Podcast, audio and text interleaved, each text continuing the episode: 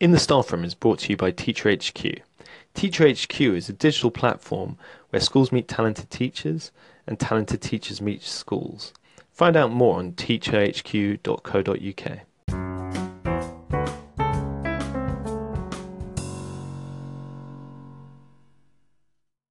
Hi, we're here today with Hannah, who's the Operations Director at Reach Academy. Hannah, do you want to introduce yourself? Um, yes, so I sit on the SLT as the operations director and oversee the non teaching functions of the school. Um, I was formerly head of maths, so I've also been on the teaching side as well. Um, Reach Academy is an all free school. We've only got 60 children in each year group. We've got a nursery and we go all the way through to sixth form. So we are on a mission to ensure that all our children have lives of uh, choice and opportunity and have the choice to go to university if they so wish. Great. Now, Hannah, what is the biggest issue your school is facing today? I'd probably say recruitment in the sense that we want to recruit great teachers. Um, and year on year, we have got a new cohort of children joining in both primary and secondary as we get to full capacity.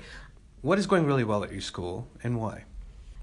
So, I think that would be the impact that we've had on the most vulnerable. So, our disadvantaged pupils in year 11 had a Progress 8 score in a summer just gone of 1.25 um, and the gap is closing and our vulnerable pupils are achieving really well um, so reach was set up because we wanted it to be a proof point um, and offer a challenge to the system that disadvantaged children can have a transformative experience in a mm-hmm. school and go on to achieve great things.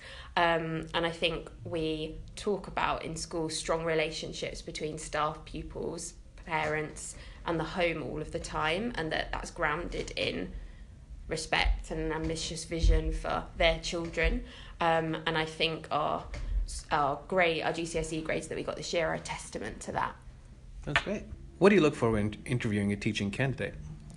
So that they're aligned with the vision that we have as a school, which is that all the pupils will have a life of choice and opportunity and can have the choice to go to university. But I think something that's really important is the capacity for the teachers to have relationships with the students and the parents, and also the teachers' reflectiveness. So when a teacher comes for interview, um, they teach a lesson in the morning and then they receive um, coaching straight after and have a reflective conversation with either a middle leader or someone from SLT and they get that feedback, have a chance to replan or amend their lesson or think about their approach and then they reteach the lesson in the afternoon.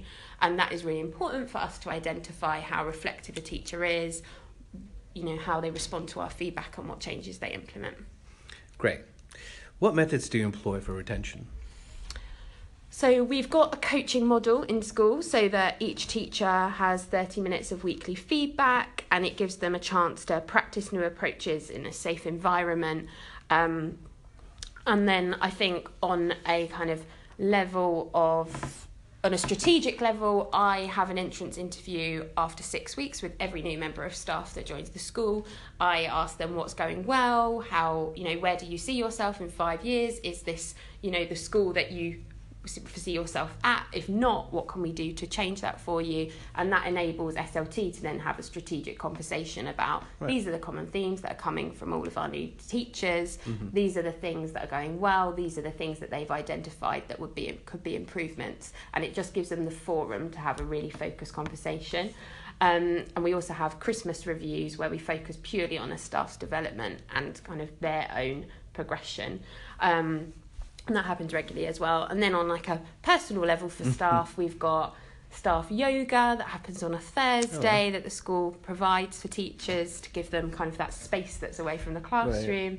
Right. Um, on a Friday morning, breakfast is provided for all the staff, and we do celebratory shout outs where people can kind of say thank mm-hmm. you to another member of staff and get value nomination. Um, and I think something else that's really important is something we offer is the opportunity to take five days annual leave in term time, which okay. is quite unique. Yeah. Um, and then something else that I think we talk about a lot with staff is, you know, if you're feeling under the weather or you need some, you know, time out, then yeah. feel free to take a late start or have an early finish. And we're very, very open about building in that flexibility and saying to people, like, make sure you take care of yourself like that's an absolute priority is make sure the teachers are looking after themselves and are able and we give them the mechanisms to do that Fantastic.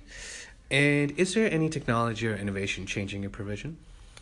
So this year we've just started a leasing uh, scheme or buying outright with parents for Google Chromebooks, Mhm. um, and so I think pupils and their their parents are engaging with that, and so we've started using well, about mm, 18 months ago i think it took a hold a lot but using google classroom um, to have different resources to kind of load homework and i think also that's had a big impact on pupils being able to manage themselves via Mhm. like the calendar to know what homework they've got Yeah, yeah. um, and they've got much more independence because of that Okay.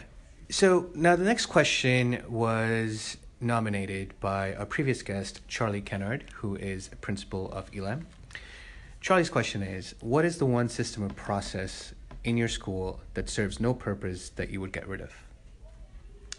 So we recognise that obviously we've started this school from scratch, and so we're in quite a unique position because the structure, the systems, culture have all been started over five years ago when things were first thought through in a room with Ed and Rebecca. Mm-hmm. Um, but it means that what we're doing is purposeful and it means we can think carefully about the different things that we offer. But one thing that I think is difficult in schools generally is the leave system for teachers or lack of leave system Mhm. because teachers obviously are constrained to taking their holiday at quite a specific point in the year. And then obviously school holidays are expensive and although, you know, it makes things inflexible for teaching staff. So I think we've worked hard to give staff a leave entitlement um, in the year. So they've got the option to take five days leave in exchange for working a summer transition school, for Mhm. example, for our new year sevens that are coming in, or if teachers are working on Duke of Edinburgh, then it means that, and it's over a weekend residential, they can go on that and Mhm. know that they will be able to take some term time leave. So I think us thinking about that more and what kind of things we can do to alleviate staff wo- workload is Mhm. important and something we're thinking about quite a lot. Great. And if you had to perform one song at assembly, what would it be? So before I came for interview five years ago, everybody said to me that I was going to work for S Club School, and so I will leave everyone to guess. But S Club Seven would definitely be my song. Great. Um, thank you for all of that. Now, for all our podcast guests, we encourage them to nominate a question for our next guest. Um, what would your question be? What would you want to know from our next podcast guest? So I think if you were in a lift with lots of other teachers and you had 10 seconds to give them an elevator pitch about why they should come and work at your school, what would that be? Great. Thank you for that, Hannah. Thank you. Thanks.